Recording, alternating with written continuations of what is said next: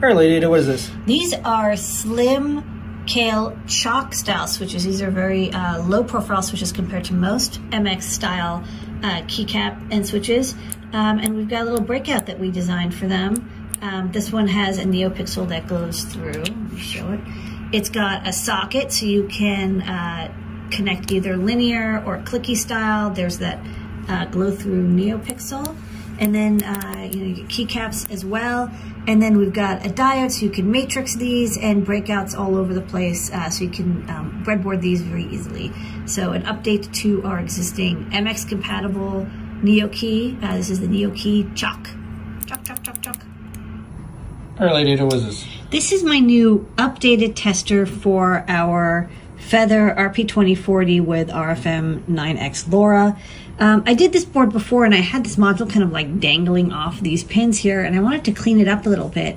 And one of the things I added to our Brains tester board is uh, this iSpy connector.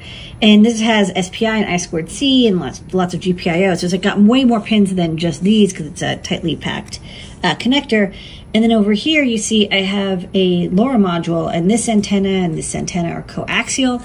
And so uh, when I put this board down and I do the test, um, the RP2040 programs the client board, the uh, Feather, and then communicates with the LoRa module, uh, sending data back and forth at hello world, and makes sure that the um, signal strength is correct. So this is a nice fast test for our new Feather LoRa boards. All right, Lady what's this? This is me uh, testing out our Seesaw NeoPixel driver. So this is a board that connects over I squared C, and it has a ATtiny 816 here. And then there's terminal blocks to connect it to NeoPixels. So here I've got one wired up to this extremely long, well, there's a lot of pixels, it's not physically long, but a lot of pixels, like 200 pixels per meter LED strip and it's being uh, controlled over I squared C using Python 3. So we've got a CircuitPython library, and it's doing all these NeoPixel animations.